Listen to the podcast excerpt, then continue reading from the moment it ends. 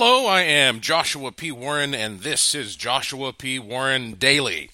I want to tell you a, a, uh, funny little story about something that happened to me yesterday here in Puerto Rico. And I was recently telling you that, you know, here in Puerto Rico, there's just always some kind of quirky little thing that's going to happen, and you never see it coming. It's just it's just one of the odd things about the culture here on this island, there's always something just bizarre or, or, or just funny or just weird or quirky that is just going to just appear no matter what you try to do. And that's why you can only plan what you're going to do here loosely. You just kind of have to wing it because businesses kind of do what they want to. They kind of open and close when they want to. Um, it's it's an interesting uh, an interesting environment when it comes to trying to, um, I guess, organize an agenda. So, that said, uh, we were out, Lauren and I were out yesterday running a bunch of errands, and we decided to go to the movies. Something we haven't done in a, a while. I guess the last time we were at the movies was when we were in Vegas and Star Wars came out, the newest Star Wars. So we decided to go to a movie theater and see the movie Death Wish. Now, that was not playing anywhere near, so we actually had to drive a good distance to a theater that was playing it, and it had it listed, all the show times and everything on the website. And let me also let you know something about the experience of going to a Puerto Rican movie theater. Um, for one thing, the theaters themselves are quite nice. I mean, they are pretty much comparable to what you would expect out of a theater in the states. You know, so people are often surprised by that how how nice the overall setting is. Uh, it's also very affordable compared to the states. I mean, two adults can go watch like a, a movie that's a hit movie that just came out for like thirteen bucks total, and then they have at some of these theaters, like Ladies' Day, where if you show up with a woman, she gets in for free. So, uh, and but once you get in the door, um, there are some odd little things. Uh, like, for example, I remember the first time I went to the concession stand at a Puerto Rican movie theater, um, just to get, you know, like a Coke Zero and some popcorn. I walk up. Now, mind you, whenever I go to a concession stand in the States, I always order small because the sizes of these things in the movie theater in the States are gigantic. So even if you order a small, they're going to give you something huge. It's going to be way bigger than you were expecting. And that's why if you order large, I mean, it's like three people have to carry that stuff in, right? So I go up and I say, I'll have a small Coke Zero and a small popcorn. Okay, fine. By the way, no butter is not an option here.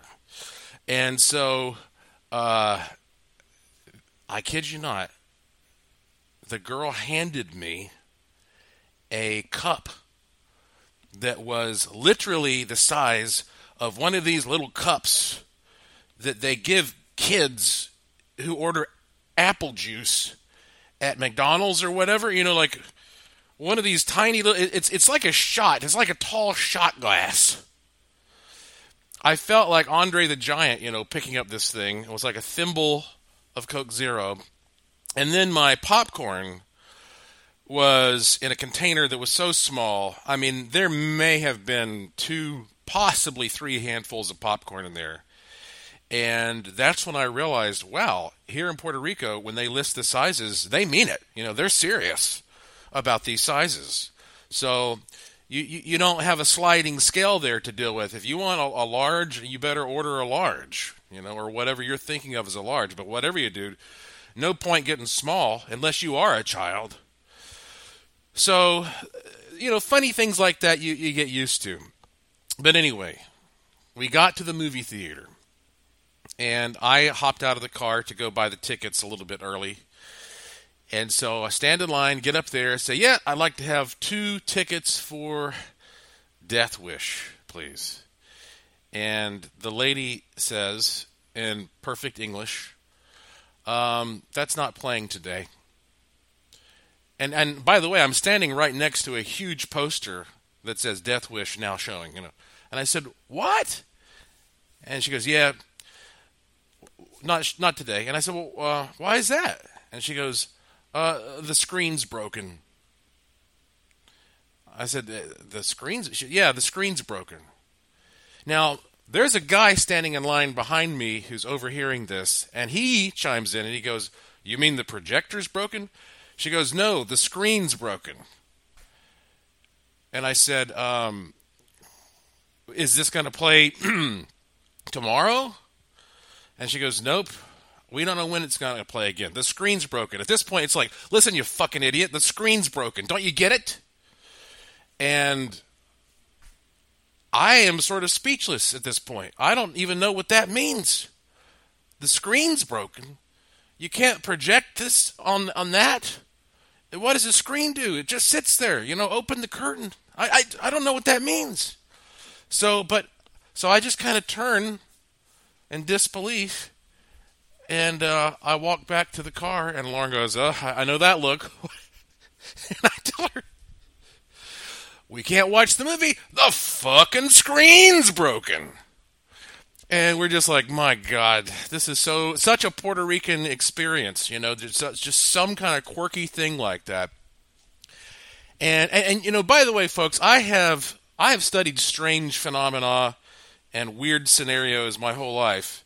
And the concept of going to a theater and being turned away because the screen's broken, that's just never even occurred to me. That's never entered my mind that such a scenario could exist. And uh, it's one of those, to me, it's like one of those silly little thoughts that you just sort of um, save. If, if, if I ever do a stand up comedian routine, you know, that'll be one of those little moments that I'll file away I don't know if you're like that, but um, there are silly little moments in life that uh, I, I, just never forget. And I'll give you an example. This just popped into my head. Lauren's going to kill me for telling you this, but it's uh, this is possibly my favorite.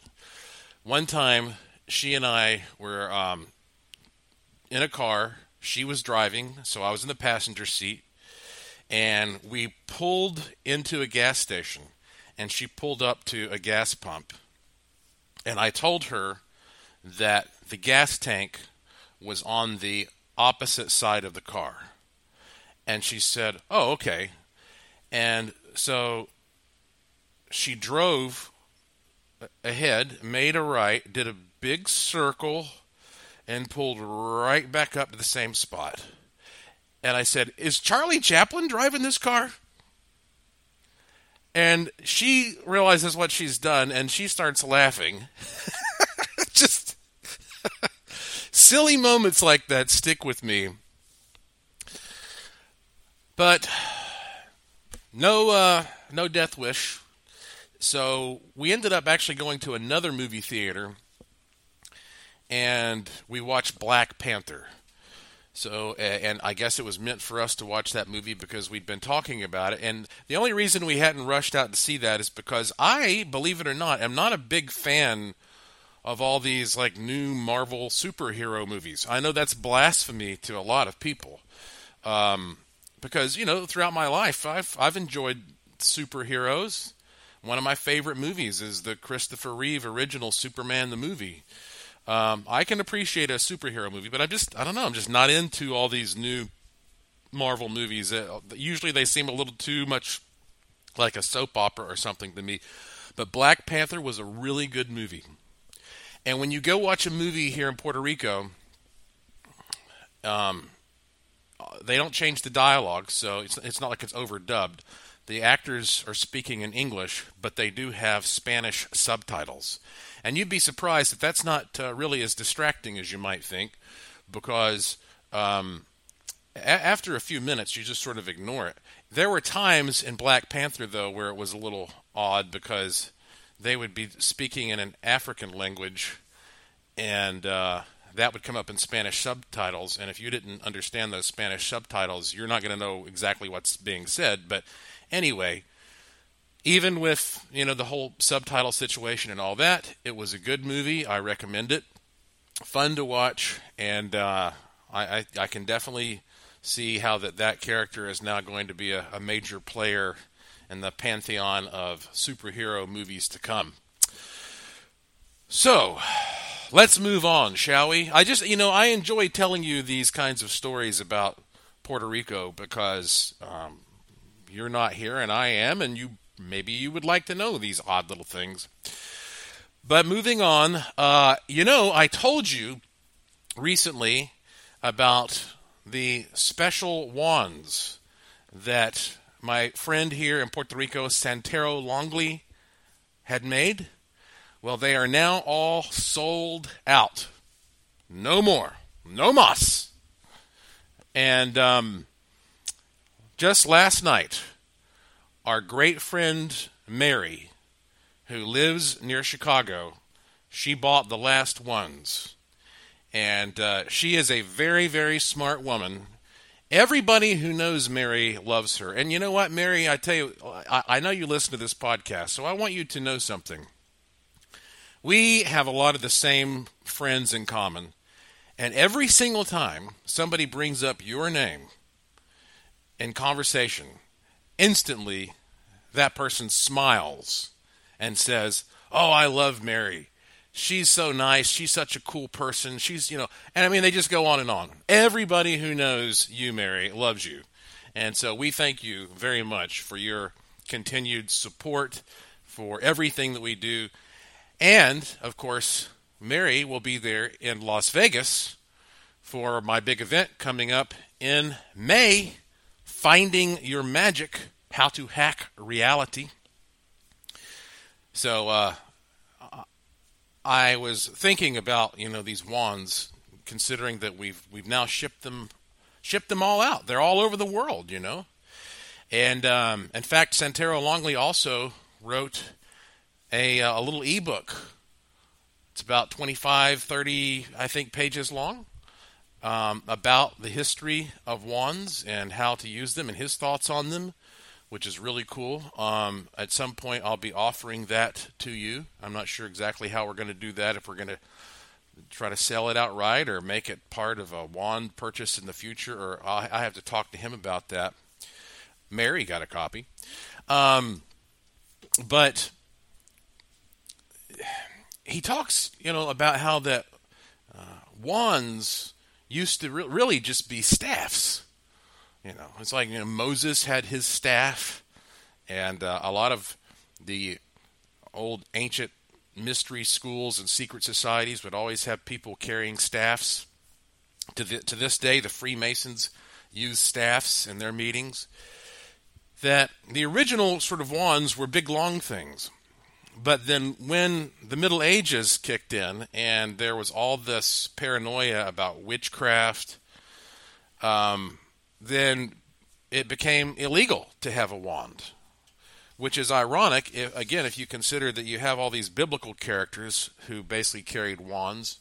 Going back to Moses, Moses' brother Aaron had Aaron's rod, which was so sacred that it ended up being stored in the Ark of the Covenant but they would persecute you in the Middle Ages if you had a wand, and so people started shrinking them, and uh, which is why today we have the length of a wand that we have, which is usually anywhere from like 12 to 16 inches long, because people realized that when they would shrink them, uh, they were still just as effective but that uh, you could hide them more easily. You could smuggle them. And that's how powerful these items are. So powerful that people would actually risk their lives by smuggling them around. So if you don't think wands work, just think about that. That that has happened in history and that has determined the design of the wand.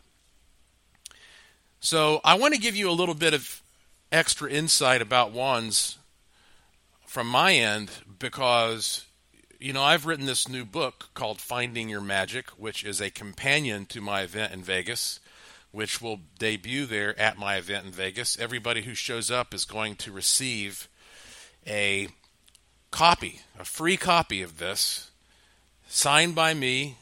I'll personalize it. We'll take pictures together.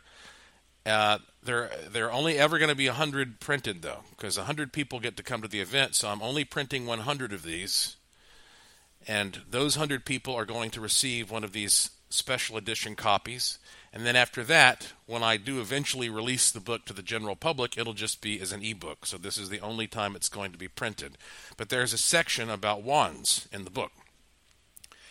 And if you are sort of confused about how a wand could work, I want to explain uh, some basic things to you. You already have a wand, I'm assuming. Most of us have one already. And it's called a finger. So, if you are in a crowded room and you suddenly whip out your finger and point it, what do you think's going to happen? Bunch of people's heads are going to snap in the direction of your finger. Now, you can explain that however you want to, from a scientific point of view, from a behavioral point of view, a psychological point of view, uh, a zoological point. I mean, you explain that however you want to. But all that matters is the effect. That all you have to do is point, and boom, you get an instant reaction. If you point at a person, suddenly that person's like, what is happening? It changes their whole if you just walk up to somebody, and I've done this before, you just walk up to them and just stop and just have an expressionless face and just point right at them, you can see this wave of electricity run all throughout that person's nervous system. And they just screech to a halt and they get this look on their faces like, what is happening? You, have, you can create that kind of a reaction just by pointing your finger. If you want people to look up, you can just stop and point your finger up, and everybody's going to look up like Superman's flying over. This even works on dogs. You know, uh, you go up to a dog and you, hey, just point your finger at that dog. That dog's going to react. And uh, instantly. You can't be certain of how it's going to react. Some dogs will just like stoop down all of a sudden like they're being scolded. Some dogs might get aggressive. Um, some dogs might just run away. Uh, some dogs will just stop and get into their best po- posture and get on their base, best behavior. But just that they know what that means when you point, like they feel something is happening. So you explain that however you want, but that is the, the, the bare bones basis of the wand effect. And here is essentially what's happening, okay? The space all around you is a fabric. Space time, they call it right now. It is a fabric that's sitting there of potential energy. So you have potential energy distributed all around you. But the moment you put your finger or some pointed object out there like your finger, suddenly it, that potential energy switches to a specific spot where it becomes a kinetic energy that's that's flowing. So it's very much like envisioning a huge lake, a very calm, peaceful lake that's sitting behind a dam. And that water in that lake is potential energy. Now you walk up and you just punch a little hole in that dam, and the water that comes shooting out will shoot out of that little spot that you have defined with such incredible speed and pressure, you can power a city off of that. Okay, you can use the water squirting out of that to turn a, a, a generator. Obviously, you know, water wheel, whatever you want to turn, and actually create an effect that gets work done, that makes something true and physical and mechanical occur. So imagine that the environment around you is like that lake of potential power sitting there.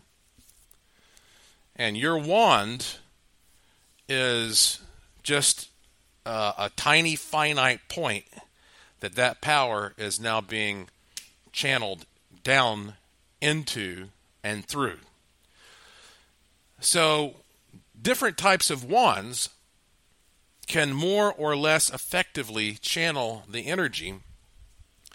And then, of course, you start to get into the art of wand making, where you come up with different types of wands that will actually connect with your specific intention. Because it's one thing just to toss some raw power out there, like pointing your finger and seeing what's going to happen. It's another thing to point it with purpose, where you have an agenda, where you want it to be more specific, you want it to be more nuanced. It almost becomes like a paintbrush at that point, where you're not just squirting out paint, you're painting with it. And it begins with having a picture in your mind of what you want to paint through this brush, this wand. And this is how you sort of start thinking about the process of how to use a wand to manifest things and to manifest things effectively. Now, one of the most interesting things about uh, a wand is if you take a well made wand, and I've made many of them, and uh, I only provide wands that are well made. If you take a well made wand and you hold it in your dominant hand, that is to say, if you're right handed, you'd hold it in your right hand or vice versa. And then you take that wand and you point it at yourself. You point it right toward that little spot between your eyes, right there on your forehead, that area that is known as the third eye then you will feel a sensation. It, it's a little different for everybody. It's a little different on a wand per wand basis, but it might feel like some pressure or a tingling sensation. You'll definitely feel something there. And you probably shouldn't do it too long because it could give you a headache. And the reason that this happens, it is believed, is because what you're doing is creating a feedback loop of a kind. You're taking your own energy and you're projecting it back at yourself. And this creates a very powerful cycle, and uh, which can just accelerate in speed and power, and that's why it can become overwhelming. But this is a test to point a wand at your forehead. So if you're like me and you are a uh, a wand connoisseur, you have many different types of wands that you use for different purposes then uh, go through each of your wands and do this test, and you'll see that each wand will feel a little bit different. And if you need to pick a wand to do a particular task, you can use this to see well which which feels right for me for this task. It's a subjective thing at that point. Um, but the art of wand making is not just about making a pointy object. And yes, anything again can be a wand. Your finger can be a wand, a pencil, a pen, a drinking straw. I mean, you can use any linear object as a type of wand. But that's almost like saying, you know, you can take a coffee can and hook a string to it and pluck it and call it a guitar, right? I mean, it's like, no, a well made guitar is a whole different thing than something that's causing a resonance that is the, the same principle. Um, so a well-made wand is a, is a fine-tuned thing, and and there are different considerations in, as, as, as to how you make them and, and what you incorporate into them related to what you want to achieve. So that's why you have people who are like, well, this is going to be a money wand, or this is going to be a relationship wand, or you know, the, uh, you can go down the list of different things. Um, there are wands for communicating with the dead. And what you might want to do if you're going to get a wand for one purpose or another is find out the symbology behind the wand and what components were put into it in order to help it connect to the part of your psyche that will produce the right kind of energy at the moment you project through the wand. So, without getting too much deeper into this, I will tell you that there are some certain like technical elements of how a, a really you know good wand has to be uh, has to be created or developed or, or assembled, at least in my opinion. Um, so, for example, uh, I'm a big fan of a lot of orgone theory, which is very misunderstood. There are a lot of people running around out there talking about orgone and orgonite and all that, and they have no idea what they're talking about, in my opinion. And we'll get into that on another occasion. Orgone is very similar to what we were talking about, or what I was talking about yesterday with, um, or I guess it was maybe the day before, talking about chi, you know, some kind of a bioenergy that you have in common with the universe and the atmosphere around you. All living things. But there is a, a technical side to this. And uh, in fact, orgone theory, it sort of parallels radionics in a lot of ways. I don't want to say that they are directly related, but if I were to try to describe a relationship, I would say radionics, I think, is more of a of a quantum phenomenon, and that orgone is more of a Newtonian phenomenon. It's a lot more direct in that regard. However, you um, envision that, but orgone is also about being able to produce a flow of this energy by matching up things, particular things that are different from each other. So it provides a flow of energy between those two different things. It, it's very much like how a battery works. You know, the reason a battery works is you take two things that are different and you put them in an arrangement, whether you're using some type of uh, an electrolyte or an acid or whatever you put them in an arrangement so that electrons can flow from one to the other. Uh, if you take two things that are the same, well, you get nothing. You need you need differential there in order for there to be a flow. And so these same kinds of factors apply to orgone. Uh, orgone generators and things like that are devices that will incorporate uh, different kinds of materials that will enhance the flow of orgone. And uh, most of that is based upon using things that are either organic or inorganic and matching those in certain ways.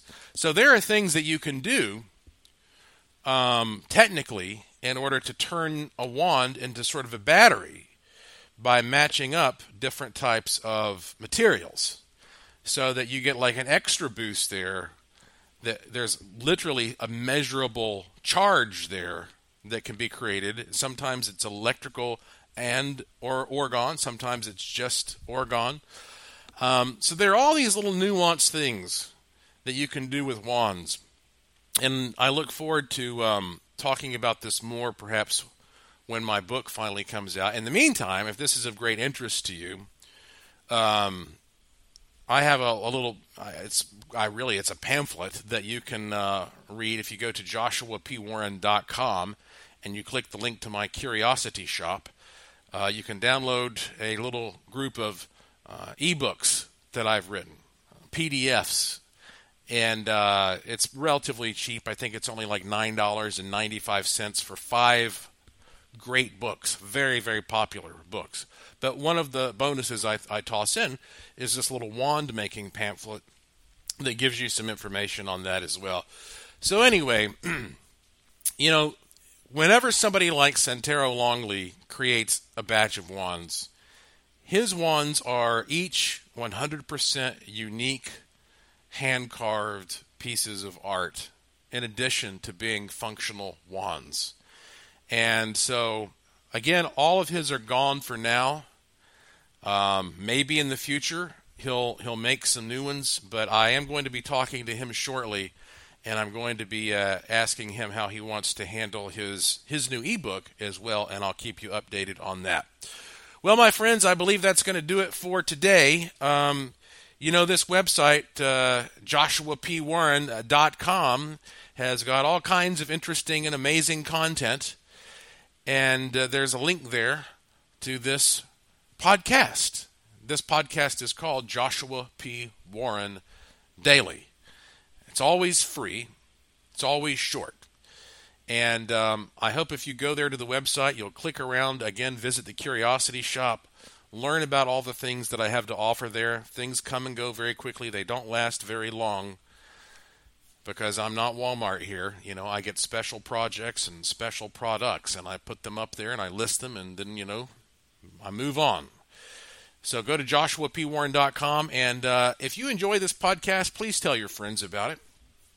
Click the link there at the top right hand corner that says podcast, or the one that shows me there talking like a crazy man, and you'll see that you can subscribe to this uh, via various methods, or you can just follow me on Twitter at Joshua P. Warren, and I will tweet when a new one is posted. So, hope you've had a great weekend. Uh, I have a lot of exciting things coming up over the next few days that I look forward to telling you about. Hopefully, I can. If it's, I might be sworn to secrecy, but I'm doing a TV project. It's very exciting, and uh, you know, I do this podcast because you listen to it. That's the bottom line. So thank you for listening. Thank you for your support. Thank you for your interest. Thank you for staying curious. And I will talk to you again soon.